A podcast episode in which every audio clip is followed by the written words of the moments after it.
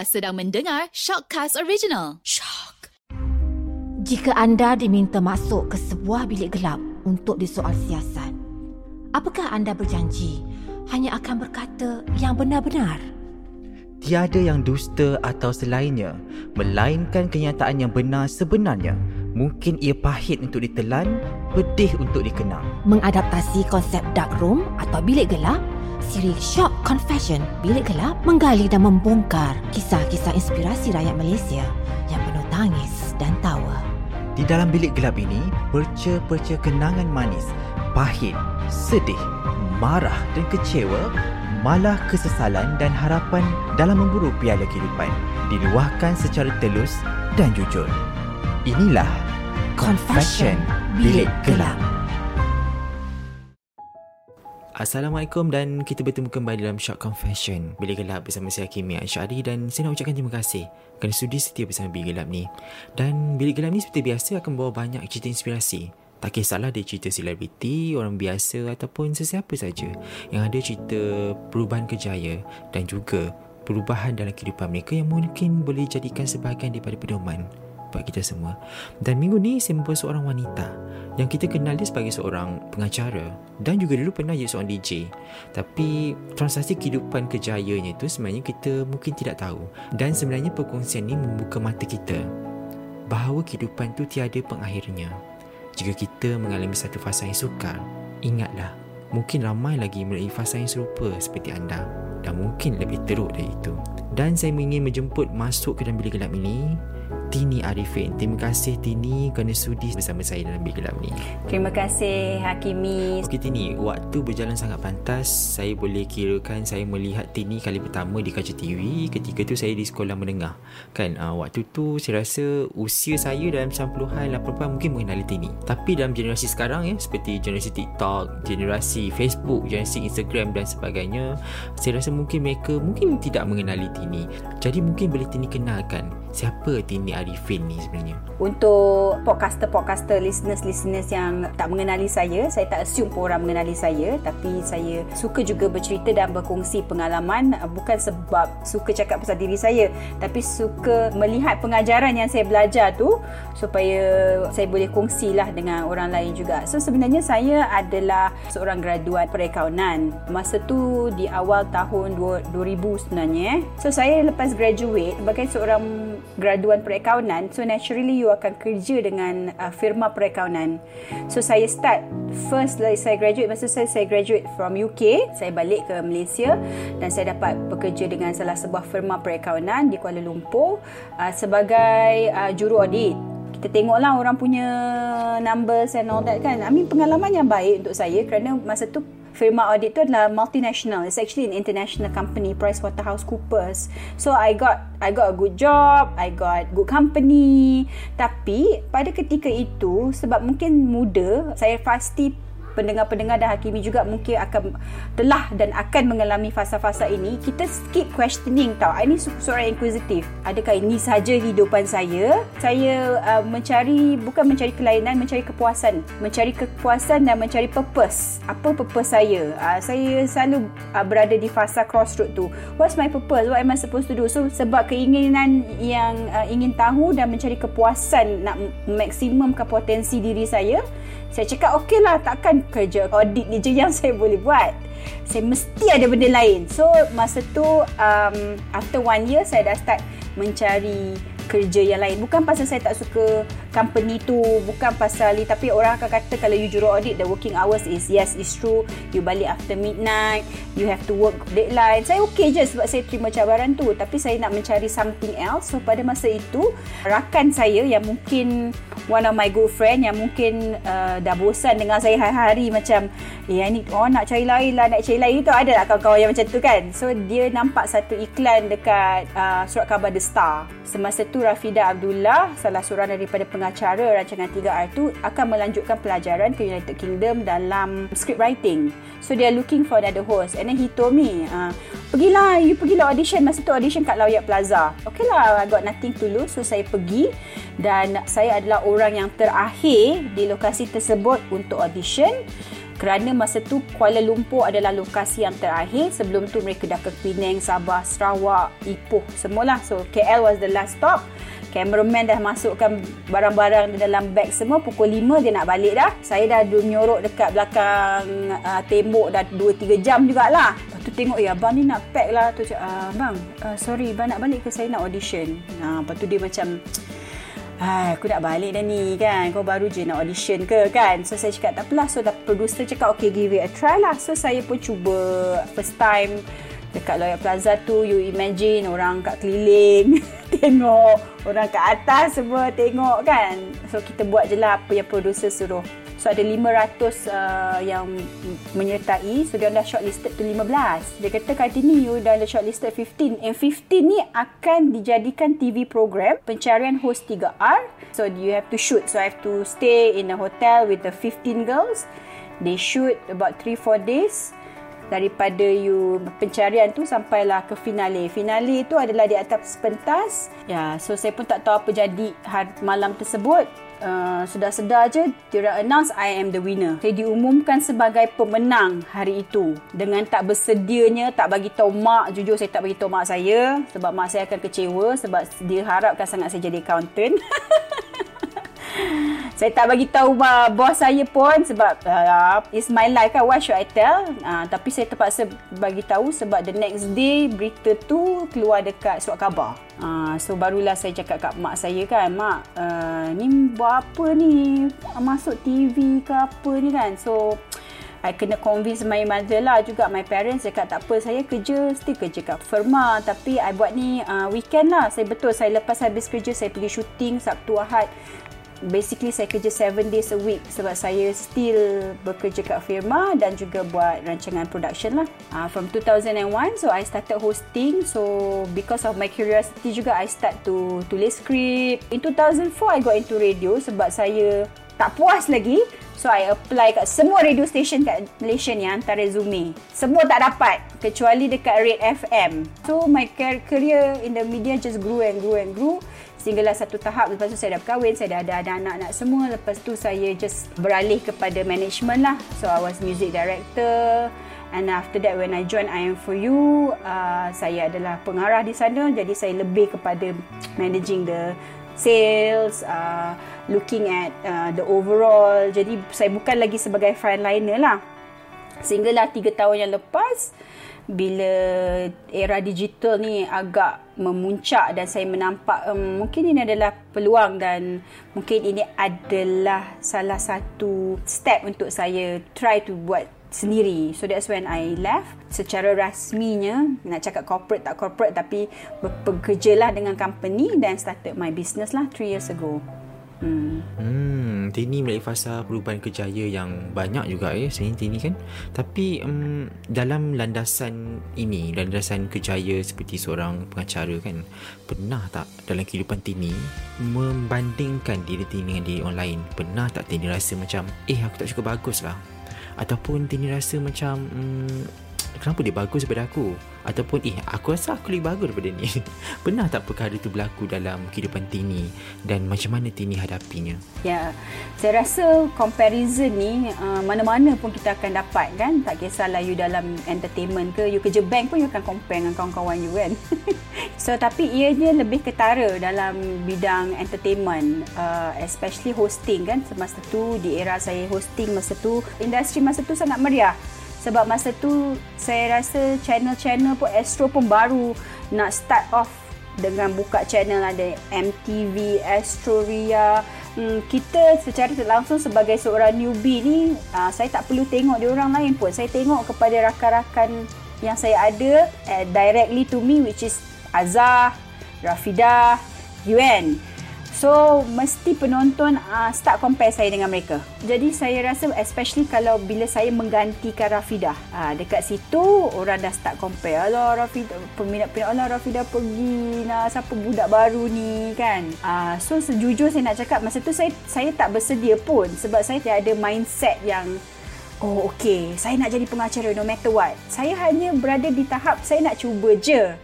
So bila you dah masuk kat mindset macam tu, bila dapat komen-komen yang tak berapa best, mestilah you akan affected.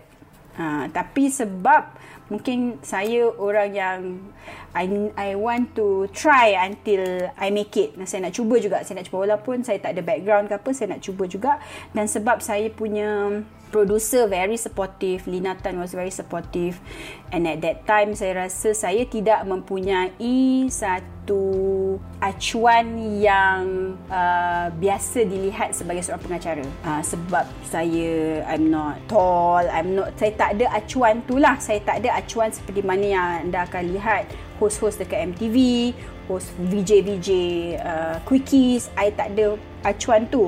Tapi sebab rancangan 3R tu adalah memang untuk menampilkan host yang bukan acuan, saya dipilih. Tapi tekanan tu ada pada saya kerana they are trying to be different, but everyone else is not different. You still have to be kurus, you have to be tall, you have to be very nice, you have to speak in a certain way kan.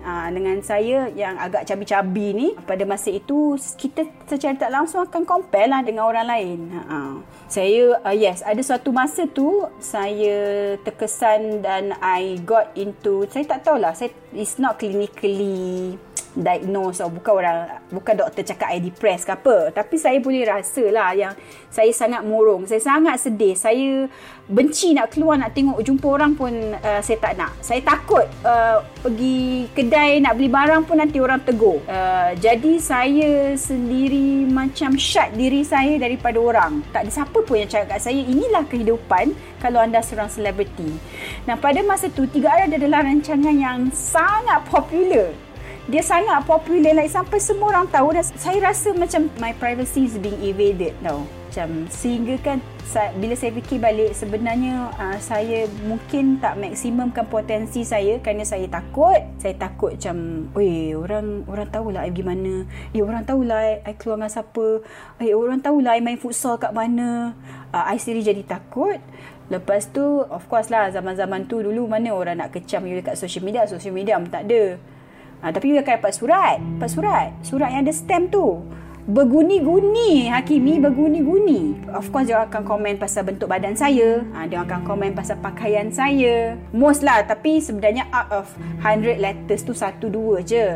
Tapi kita sebagai manusia, yang tu lah yang kita fokus kan.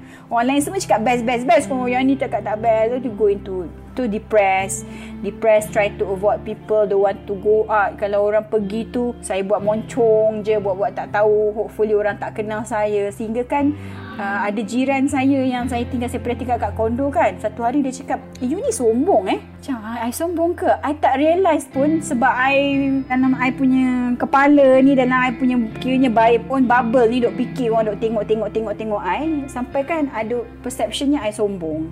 So benda tu yang buat I realise, oh okay, what do I have to hide kan? I ni bukannya rompak bank, bukannya ambil dadah, kenapa I nak takut kan? Of course benda-benda yang artis-artis buat, gosip-gosip keluar kat Panca Indera lah, masa tu URTV lah, you tengok pun you macam alamak, takutnya benda tu tambah. So I got into a bit of depression at that time. Panjang perjalanan Tini ni sebenarnya, tapi setiap perjalanan tu ada keputusan yang diambil. Dan saya nak tanya Tini, pernah tak Tini rasa macam menyesal dengan pilihan Tini dalam kehidupan? Dan jika dunia ni boleh diputarkan masa, apa perkara yang mungkin Tini nak ubah? Saya rasa kesinambungan apa yang saya ceritakan dekat Hakimi tadi, pasal saya tak bersedia menjadi seorang selebriti, saya takut-takut dan saya mula macam apa masuk dalam saya punya kepompong tu, itu yang mungkin saya akan ubah. Saya rasa sekiranya saya lebih bersedia dan atau mungkin saya ada guidance yang lebih better macam mana nak menangani attention. Sebab saya tak biasa dengan attention. Tiba-tiba you get all the attention, then you pun question siapa yang jujur dengan you, siapa yang tak jujur you, benda yang bukan-bukan lah start tu kan. Mungkin kalau ada orang yang guide saya part tu, ataupun mungkin saya I lebih bersedia, it's okay. Mungkin saya rasa saya boleh menjadi seorang selebriti yang lebih daripada apa saya hari ini. Sebab saya menolak benda tu. Saya tak embrace kan. Imagine kalau saya dah embrace awal-awal, mungkin saya boleh grow. Tapi sebab saya shut down, so mungkin ada satu point yang ialah saya tak menyerlah lah. Saya rasa kalau saya embrace benda tu, saya fokuskan kepada saya punya strength daripada tengok saya punya weaknesses, daripada kisah ke apa orang nak kata pada kita kan. Benda-benda tu yang menjatuhkan saya rasa. berjaya dan kaya. Itu satu kesinambungan yang saya rasa related dengan semua orang. Bila semua guest yang saya tanya, bila saya kata pasal kekayaan, mesti ada kaitannya kejayaan. Apa pandangan Tini, definisi tentang kejayaan dan juga kekayaan bagi seorang Tini Ariffin?